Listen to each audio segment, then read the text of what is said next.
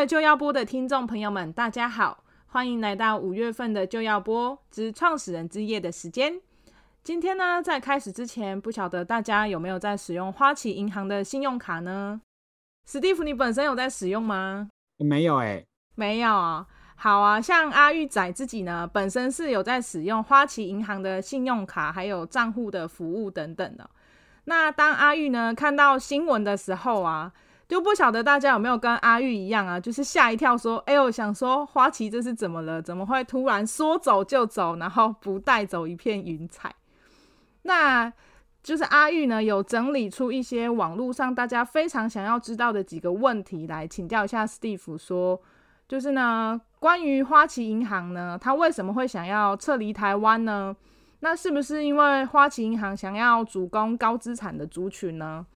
呃，我想大家应该都还蛮关心这件事情的哈，因为这毕竟是这段时间可以说是金融圈啊，而且不只是台湾，应该是全球金融圈的一个很大的消息。对，那因为花旗银行一直以来在亚洲呢，它在消费金融这一块其实做得非常好，嗯哼，时间也很强哈，很长这样。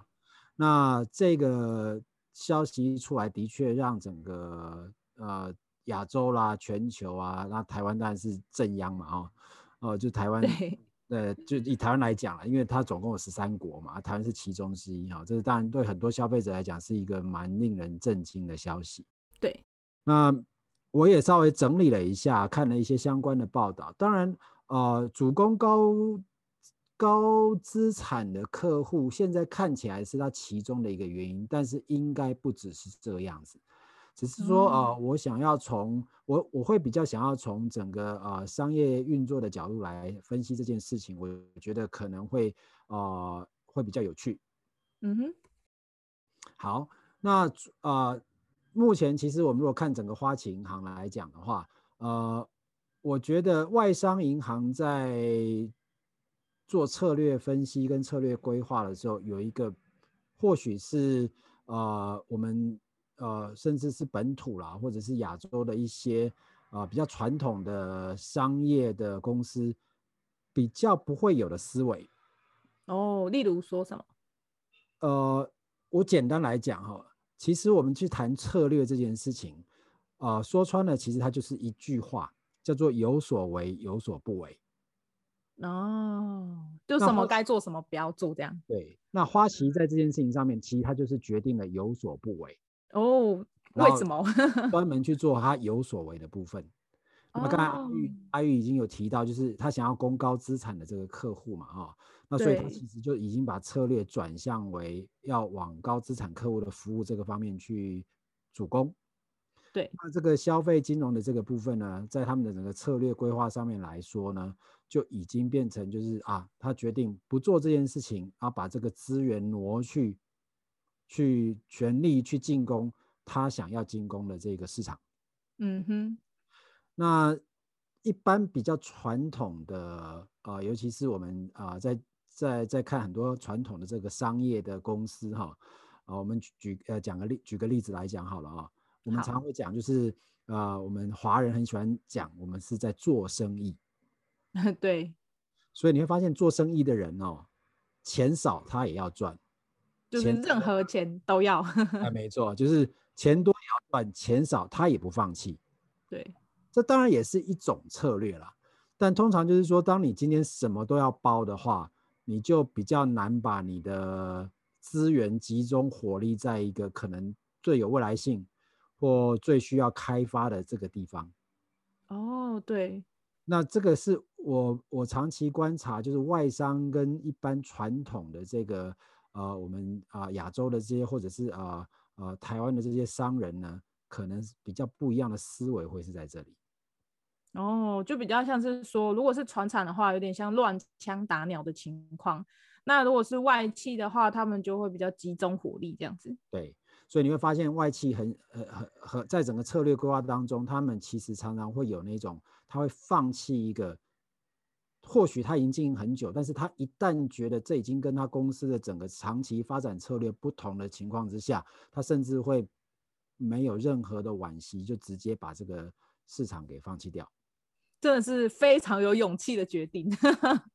不过这也是因为，因为花旗毕竟是一个历史这么长的公司了嘛，哦，所以我觉得他们在很多的布局上面呢，当然也也也比很多的呃呃，比如说很多其他的同业呢要来的呃精细的多。好哇，对，那下一次你说，请说，请说。好，下一个就是说啊，花旗的用户跟这些卡友，就像阿玉本身。那我们就其实会有点担忧，说那未来的这些消费金融的业务啊，会不会就是说没有人处理？那这样未来有可能会由谁接手呢？嗯，这个其实我觉得倒是不用担心哈。呃，我我可以延续刚才我们那个话题，我再做进一步的一个阐述哈。对，事实上应该我们如果长期来看哈，花旗在很早就进入这个消费金融的这个市场。对。如果大家还有印象深刻，像我年纪比较大的哈，当时办花旗卡的时候，还有送你到澳门去旅游，哇！所以他强他他强打整个信用卡业务的这个部分。那信用卡跟销金呢，在过去其实是银行一个非常重要的业务。为什么？因为它的它的利润非常高。对，我举一个最简单的例子，大家有做过消费信用卡的循环信用嘛？对不对？对。循环信用动辄就十几个 percent，对，它都十二、十六、十八这种，对吧？对。那你看哦，一般传统的呃企业金融、商业金融，它的利率不可能到这么高，那都是个位数，都是个位数的。所以在早期的时候，消费金融的确是呃，消费金融其实是一个利润非常大的一个部分啊。所以你会发现在，在在当时，其实很多信用卡都会如雨后春笋般，每一家公司都在抢信用卡这件事情。对，而且就是会各种手刷礼啊，然后各种红利点数这样子。没有错。那但是呢，今年其实遇到了一个很大的问题，就是疫情。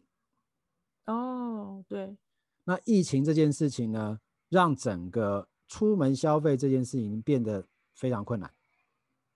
嗯、呃，大家都是网购什么的。对，那因为在台湾或许大家感受不到，对。可是，在其他的国家其实是封城的封城啊，不能出去的不能出去。啊、哦，这对整个消费的，这对整个消费的行为来讲的话，其实是有蛮大的影响。而且是因为在台湾，所以物流方便。如果是在国外的话，其实物流是很不方便的。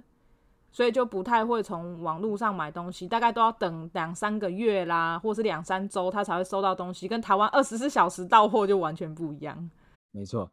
然后从另外一个角度来讲，就是说你有消费的前提是因为你有工作啊，也是对。那在整个疫情的情况之下，造成一个很大问题是工作可能没办法做了。哦，减少消费了。有些人会因为这个样子，他可能被迫需要。呃呃，就是可能被离开那个公司也好，或者是担心因为整个疫情之下，他可能会没有工作情况之下，他会降低消费这件事情。对，没错。啊啊，所以说整个消费的消费的周期，如果如果降低的时候，其实在信用卡的这个业务当当中，一定会受到一些影响嘛。没错。那再来说，有些人的确可能也因为这个样子，他没有了工作，收入。顿时出现的问题，嗯，那消费金融除了信用卡之外，当然还有一个部分就是信用贷款，嗯，对，他可能缴不出来，他可能缴不出来，所以这些东西都会变成是一个很严重的呆账的问题。所以他现在这个时候抽手算很聪明哎，嗯、因为他没有办法预期疫情什么时候会结束啊。没错，所以他我相信这个是他决定要把消费金融这边停止的一个蛮重要的原因。之一了啊、哦，所以因为这个样子，他们决定说，他可能就是啊，这个部分我不做了，就是把它让出来。是。那可是呢，呃，其他的国家的状况跟台湾不大一样。台湾其实，在基本上因为疫情的影响，不是没有，但是相较于其他的地方少很多。对。啊，那所以在这个在这个情况之下，我觉得台湾遇到这方面的问题相对会比较小。嗯。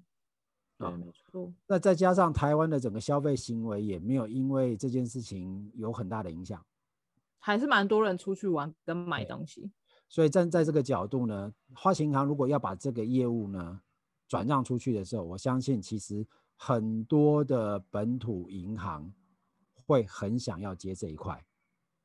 嗯，因为其实他们本身的客户是蛮大宗的，而且你要想想看哦，花旗等于是拱手把这么多的客户打包卖给你，对，所以是我我应该会蛮想接的。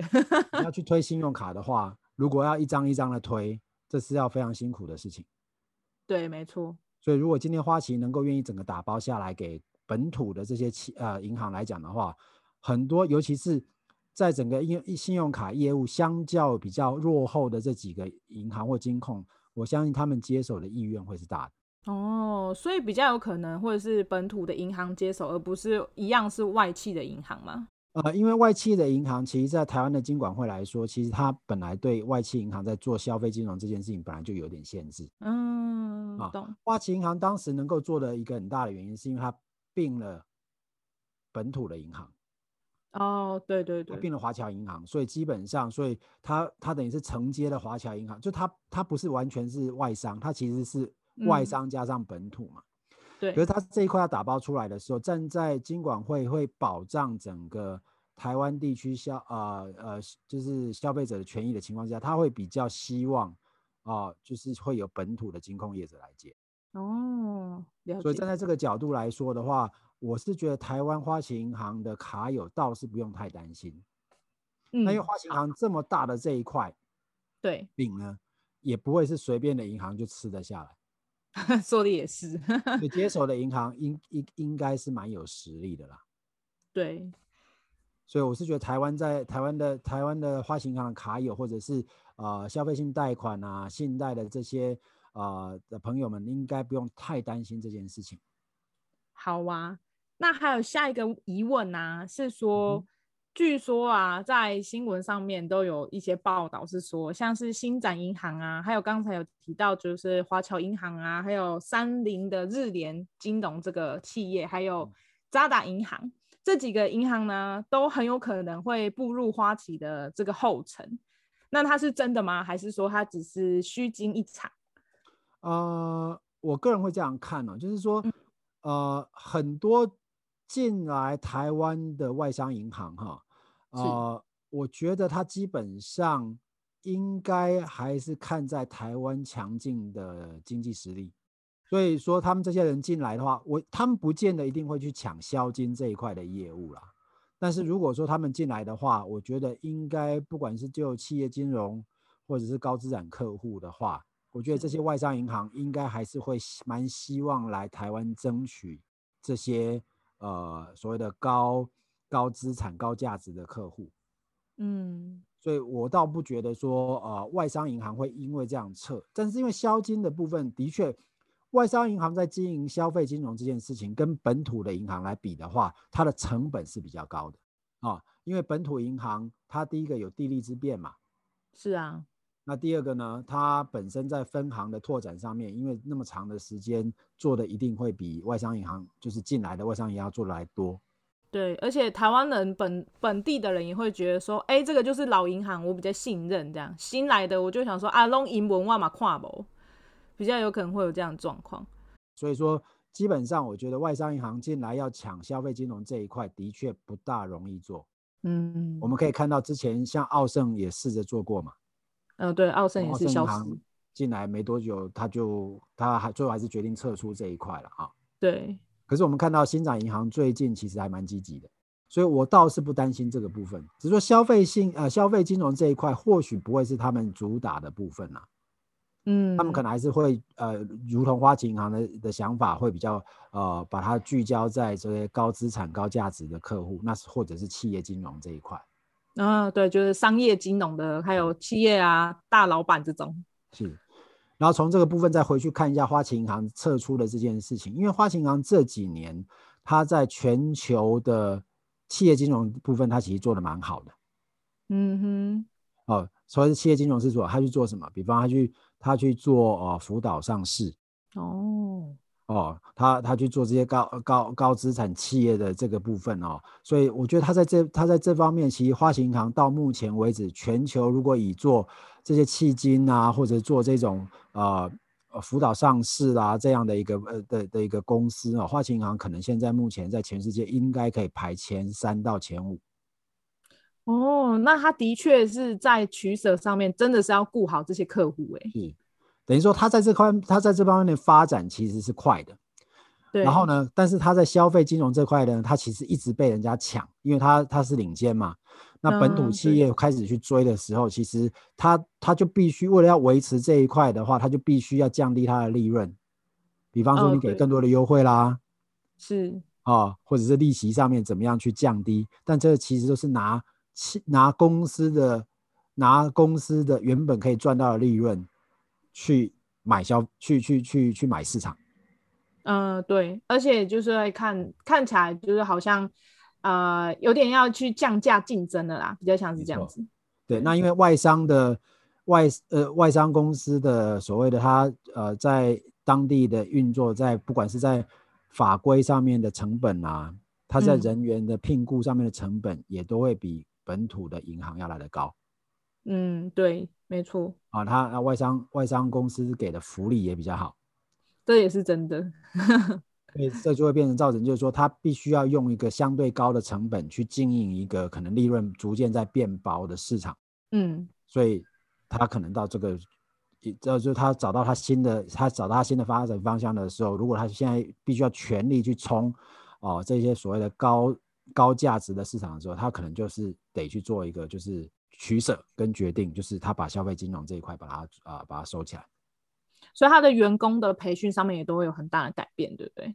嗯，看起来应该是，呃，我想到最后有可能就是他现在目前的员工，呃，当然因为大部分的雇主在台湾还是会受到啊、呃、整个劳动部的的监管嘛，嗯，所以到时候呢，他如果有一个大量的解雇或是什么的情形，一定这个这个部分一定是会必须要配合劳动部的劳动部的法规。不过我想比较比较大的比较大的可能性就是，比如说他他把这一块打包卖给新的银行，就是包含他的客户还有他的员工全部都接收这样，可能包含他的据点，可能也是银行的据点，对不对？是是，所以在这个情况之下，有可能就是部分的员工有可能会被银行吸收，是，但我相信可能比较啊、呃、比较积极的员工，搞不好他在这个时候他就开始在想他自己的下一步是什么了。所以可能也，、嗯、也等不到这个时候，他可能就去做一些其他的规划了。没错啊，那如果像他这样的员工要去做其他的规划的话，史蒂芬，你有没有什么样的建议可以给，就是离开这样外企的员工？呃，离开外企的员工，基本上呢，呃，我觉得以现在整个全球化跟国际化的角度来讲的话，本土企业，台湾的本土企业其实也一直希望能够往国际化去发展。所以，当然这些在外在外企有经有有服务有实战经验的这些人才呢，我相信本土企业应该会蛮喜欢，而且会希望能够啊、呃、争取让他们到啊、呃、本土企业来来来他到他们的企业来服务了啊。只是说外企进入本土企业的时候啊、呃，不管是本土企业的人到外企去，或外企到本土企业来啊。因为跨了一个不同的企业文化，当然都还是有一些调整跟适应的问题。对，啊，所以呃，我觉得不管说今天这个员工他是外企要往外企去啦，或者是外企要来本到到到本土本地的企业来哈，啊，我觉得应该是说，还是先想办法让自己啊，在整个呃做事习惯上面可以先归零。哦，的确是两个不同企业文化，就真的是会很冲突。对，那先归零哈，然后呢，试着看看，就是说能够在这样的一个企业的文化当中，看看自己是不是能够适应啊。那但是呢，不要归零的是自己的资历跟自己的能力。嗯，对啊，维持你自己在能力上面的一个就是的一个好的表现。那当然资历过去的资历一定都有对自己会有一些加分嘛啊。那就是就是慎选一些啊啊，你去的企业，即使虽然说它是本土，但比方说我们其实看哦，尤其是在金融业来讲的话，现在蛮多本土的企业，现在也都是不少啊，过去的一些外商的高阶经理人也好，或者是很棒的人才，目前也都在本土企业的里面去服务了啊。台湾的花旗银行其实培养出非常多现在在台湾金融界。很优秀的人才。如果我们去看像啊、呃，富邦银行啦、啊，是像中信银啊，是啊，有很多的高阶主管，其实过去可能都曾经是花旗银行的员工，嗯、所以这一点我倒是不太担心呐、啊。那再加上呃，我觉得现在银行都一直在强调，呃，也不只是银行了，蛮多公司都一直在强调国际化，所以我是不大太，我是不太担心人才会找不到地方去的这个问题。哦，了解。嗯、好啊，以上的分享都非常棒。阿玉的问题问完了，那不晓得 Steve 有没有关于就是花旗之乱有没有什么想要跟我们补充，或者跟我们听众朋友分享的资讯呢？呃。我觉得这一个部分是一个蛮好的一个策略性的一个话题，是，所以我从一开始我就破题了哦。我觉得这件事情必须要从啊、呃、策略的角度来看啊、哦。那呃，尤其是如果说我们的呃有在关注我们呃就要播的这些朋友们，如果你对策略的这个思考上面啊、呃、有兴趣，这个议题有兴趣的话，花旗银行这个。这这个这件事情其实是一个蛮好的例子，也就是说，我我我一开始破题的时候就讲，就是说策略其实你如果把它精简到最后一这剩下一句话的话，那就是有所为有所不为。嗯，所以如果说今天我们在自己的工作领域上面，或者是你在创业的过程当中，呃，我想现在很很多人很喜欢谈策略这件事情。对，可是策略呢，通常。都代表一定有选择哦，不会有一个策略叫做我什么都要做。对，这样就好像也没有规划这件事。对，所以有一句有有一个有一个很有名的广告词嘛，对不对？小孩子才做选择，我全都要。对，大人都要。对啊，基本上在策略这件事情的话，就没有这样子的的的状况。因为策略，它必须就是它必定就是一个选择。为什么？因为我们常常都会遇，为什么需要策略呢？因为一定就是资源有限。哦，懂。你才需要策略。我们试想哦，如果今天你你要什么有什么，你干嘛还需要策略呢？你有无限的资源要做无限的事情，那其实你不需要策略啊，你只要把资，你因为你没有资源的问题嘛。对，把心情顾好就好，想做什么做什么。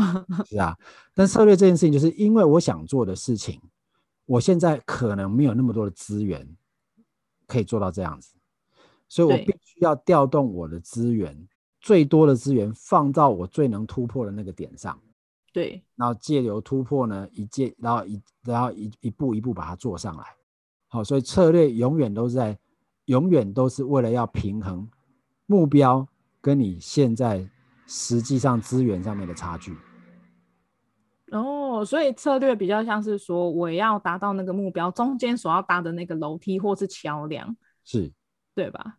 对，所以这个时候才需要策略。我们看看所有啊、呃，如果我们今天翻开呃全全世界的历史啊，或者是我们看看中国的历史，到处都是，只要提到策略这件事情，一定都是你必须要用有限的资源。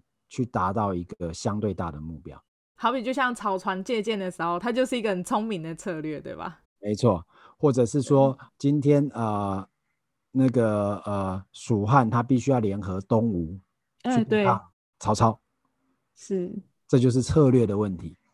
对，那你想想看哦，如果今天我完全没有资源的问题的话，我干嘛要去联合别人呢？对，不用啊，我就自己打就对了。对对。所以我需要去思考这件事情的时候，我就会发现有些事情我可以做，有些事情我不能做。比方说刘备，他就不能做老大，他要选择做老二。虽然他想当老大，但不行。在那个 时间，他必须要做老二，这样他才有办法跟孙权联合嘛。所以说，呃，我觉得这个花旗花旗银行的这件事情呢，正恰恰好去成为了一个在策略上面一个很好的案例。他为了要达成他更高远的目标，嗯，他决定集中精力去做这件事情，甚至不惜放弃掉他目前可能还获利的市场，嗯、也就是消费金融。对，他其实，在台湾应该还不会到亏本这件事情。嗯，目前看起来他在台湾客户真的还蛮多的。是是，所以在这情况之下，这个就是很典型的策略思维。所以其实如果说做好的策略来讲，它应该也是要长远的这个宏观的思考吼，它就不能是哦，我以目前来看，我可能这个赚钱，我就跟着做这件事，而不去想说，那这这一个行业是不是真的十年后赚钱，对不对？没错，所以它必须第一个它要宏观，第一个它要有嗯，嗯呃长远的目长远的眼光，所以它不能只看当下，它可能要想到，比如说。接下来的三年、五年甚至十年的变化是如何？对，所以这个就是呃，我觉得如果从我们从花旗银行这件事情，如果给大家一个不一样的观点的话，就是我觉得可以从策略的角度去看这件事情，所以它会是一个蛮好的，就是在研究策略上面的一个议题。啊，当然花旗银行这样做到底未来会好会不好，还很难说，因为它既然定了这个策略。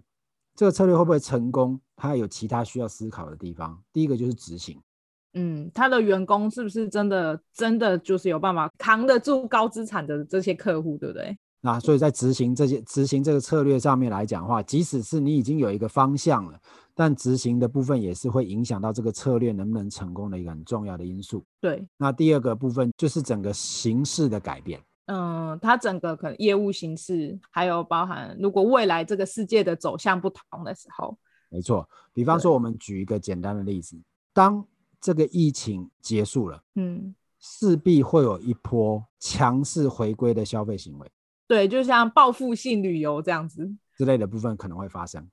对，那这个时候你说消费性金融来说，还会是一个就是。呃，利润在衰退的这个状况吗？其实不一定。但这是不是代表花旗银行他做这个决定一定不好？就很难说，因为他还是得去评估他放弃这个部分的风险在哪里。嗯，那我相信以花旗银行这么大的集团，他一定做过了风险评估。但只是说，这对其他的其他的想要接手的银行来讲，它有可能是一个很好的机会。所以什么时候去接那个 timing？还有接这个部分的成本，所以站在比如说本土的这些金控公司，他就会很很小心的去看，我要在什么时候出手，嗯、我要用什么成本去拿到这个部分。那这个时候就要谈判了，这时候就要谈判了。那或者是说，你对整个时事的判断，你对整个变化的掌握，那个都真的都需要呃非常密切的去去关心、去关注这样。好啊，那还有什么想跟我们分享的吗？感觉 Steve 可以开一个策略的课，就是就讲这个举例，可能就可以衍生很多，就是跟这相关的知识。那其实这个部分也也是我呃在这二三十年的商业的一个历练当中，其实策略一直都是我非常关注，而且在我的工作当中，就是实际上是有使用在整个。呃，事业的拓展的部分的这个策略的这个运用的学习上面，对我来讲是一个蛮重要的的一个我会关注的一个课题。所以，如果未来呢，我也希望就是能够透过这样的一个机会啊、呃，再利用这个机会跟各位在啊、呃、整个我对策略的看法多做一些分享。好啊，那谢谢今天史蒂夫很棒的分享。谢谢，我们也谢谢阿玉仔。好，那我们今天的就要播就到这边喽。如果大家喜欢我们的就是节目的话，也帮我们分享出去。那也可以到史蒂夫的脸书呢去留言，让我们知道。好，好，谢谢，拜拜，拜拜。